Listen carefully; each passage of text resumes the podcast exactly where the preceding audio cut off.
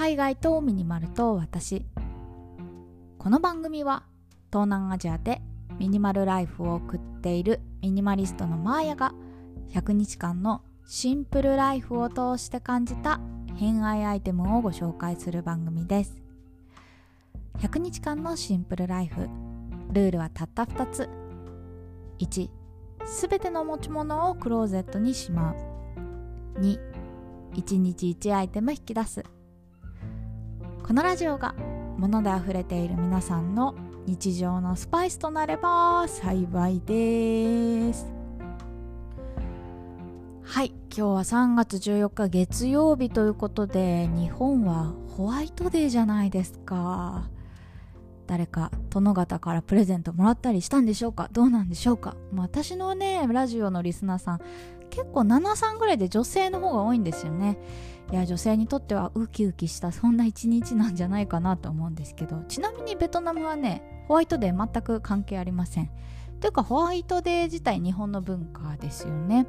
まあ、そもそもねベトナムバレンタインが男性から女性にプレゼントを贈るっていう日なのでそもそもね 逆がないっていうのがあるんですよ。いやベトナム本当にね女性に優しい国なんですよね。もう女性で生まれたら勝ちゲーみたいなところあるんですけど、まあ、国際女性で3月のねあの国際的なイベントもあのプレゼントをもらったりするしバレンタインももらうしあとはねベトナム9月か10月にベトナム女性デーっていうのがまたあるんですよ。でその時にね美味しいご飯食べさせてもらったり花束もらったりとかするんで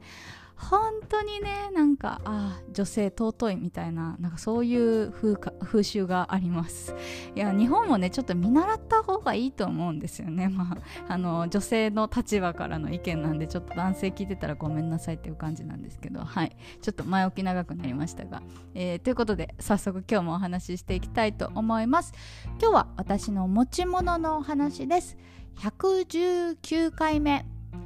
PC メガネを紹介したいと思います。いやーこれ実はね仕事のニューパートナーなんですよ。あの私ですねえっ、ー、と先週の土曜日から2泊3日でちょっと離れたところにあるホテルで一人合宿をしてたんです。でそのホテルの歩いて10分ぐらいのところにメガネ屋さんがありましてそこでねようやく見つけたんですよ。いい感じのパソコンメガネ。まあ要はブルーライトをカットするメガネですね。実はね2ヶ月前ぐらいからずっと欲しいなって思ってたんですよ。なんですけどやっぱ気に入る形がなくてねまあそれだったら別にいらないかみたいな感じで思ってたんですけど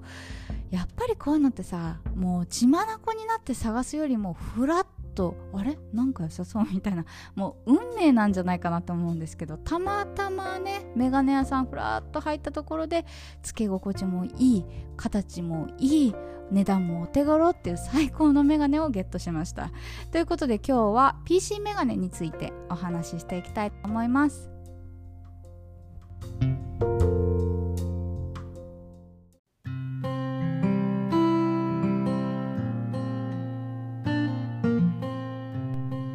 皆さんは普段メガネをかけていますか？いや一昔前だったらさ私が小学生の時20年ぐらいパンかな。その時とかはさ本当にメガネってあの目が悪い人のための道具みたいな感じでだいぶ用途が狭まってたと思うんですよね。だって私の友達とかあのメガネが欲しいから頑張って視力を悪くする人とかいましたもん。今思うとさどういうことって感じだけど、まあ、当時ねその子はメガネが欲しくて欲しくてたまらなかった。でも残念なことに目が良かったと。だからねあのお布団に潜ってゲームをして視力を頑張って落としてようやくお母さんからメガネを買ってもらうっていうだいぶね謎な行動してた子とかもいましたね。なんですけどここ最近は本当にメガネの用途が増えてきたなと。まあ今日ご紹介する PC メガネはもちろんのこと、まあ、サングラスもわりかしね当たり前になってきてるしあとはね花粉症用のメガネとか。であの度とか色とか何も入ってないクリアなおしゃれメガネとかもありますしね。本当になんかこうバリエーションに富んでるなぁなんて思ってます。で私はですねあのメガネ好きなんですよ。好きなんだけど好きじゃないっていう。これどういうことかっていうとメガネ自体はめちゃくちゃ好きでいいなって思うんですけど私似合わないんですよね。いやメガネってさ本当に似合う人と似合わない人がいるじゃないですか。で私ねおしゃれにメガネを使いこなせる人にめちゃくちゃ憧れがあるんですよ。例えば白い T シャツにちょっと濃いめのデニム？あのインディゴとかねあの辺入ってあの太めのフレームのメガネかけてるおじさんとか超好きですもん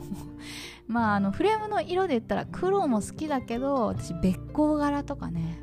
あの辺に合ってるおじさんとか見るとキュンってします。で一方でねマーヤがメガネかけるとなんですけどめちゃくちゃコミカルになるんですよね。まあ、私ねそもそも顔が割と小さい方なんですよ。でなおかつ目と目の距離が近いんですね。だからそんな私がね眼鏡かけるとなんかすごい藤子 F 不二雄の世界観になるというかめっちゃキテレツ感が出るんですよ。あの皆さんキテレツご存知ですか？まあ、もしねご存知じゃない方いたら今すぐ画像検索してほしい。あの規定列ってカタカナで打ったら出てくると思うんですけど本当にねなんかあの 可愛い顔というかちょっと面白い顔になるんですよ、まあ、規定列の顔って、まあ、目がねあの丸と丸がくっついててその中にこう黒目が寄り目で描かれてるんですけど本当にね私が眼鏡かけると規定列になっちゃうんですよね。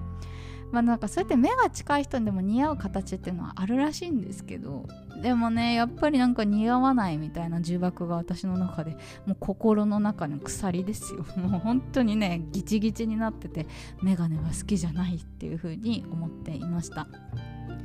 まあなんですけどねそんな私が多分8年ぶりぐらいにメガネを購入しました。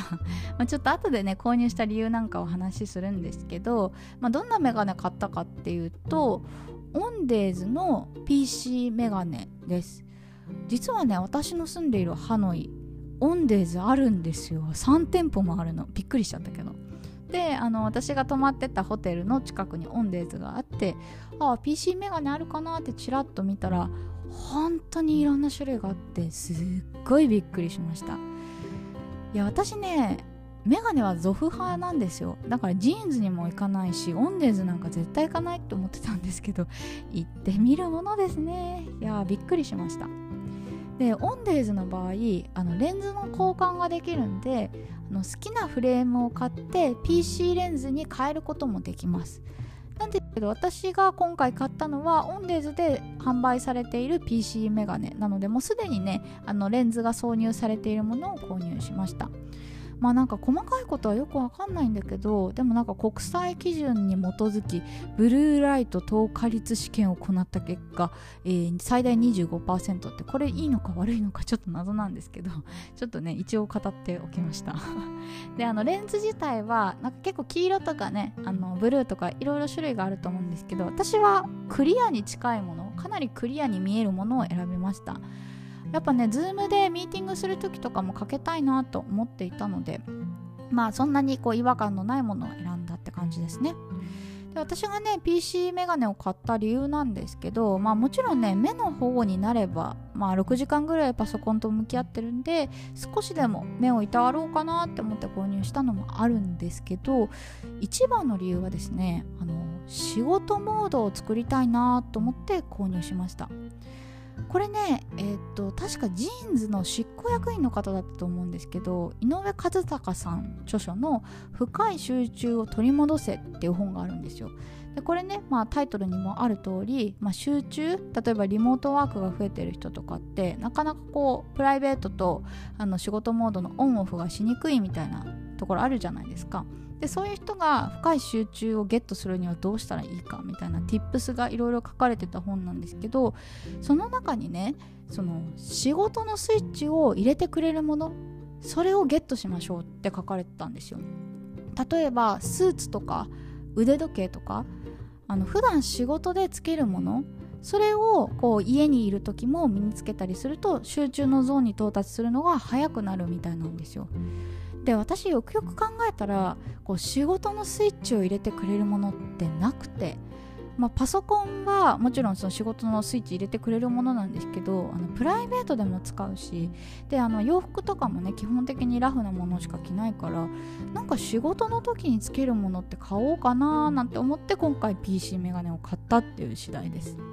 まあもちろんねなんかそのブルーライトのカットで目がいたわれたりすると思うんですけどそこまでねなんかめちゃくちゃ目が楽になったみたいな そんな効能はなくて、まあ、もしかしたら気休めかもしれないんですけど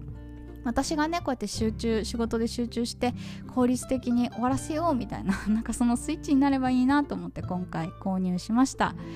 いや皆さんもねもし PC メガネとか持ってたらどんなの使ってるか教えてください。ということで最後まで聞いていただいてありがとうございました。明日は何を話そうかな。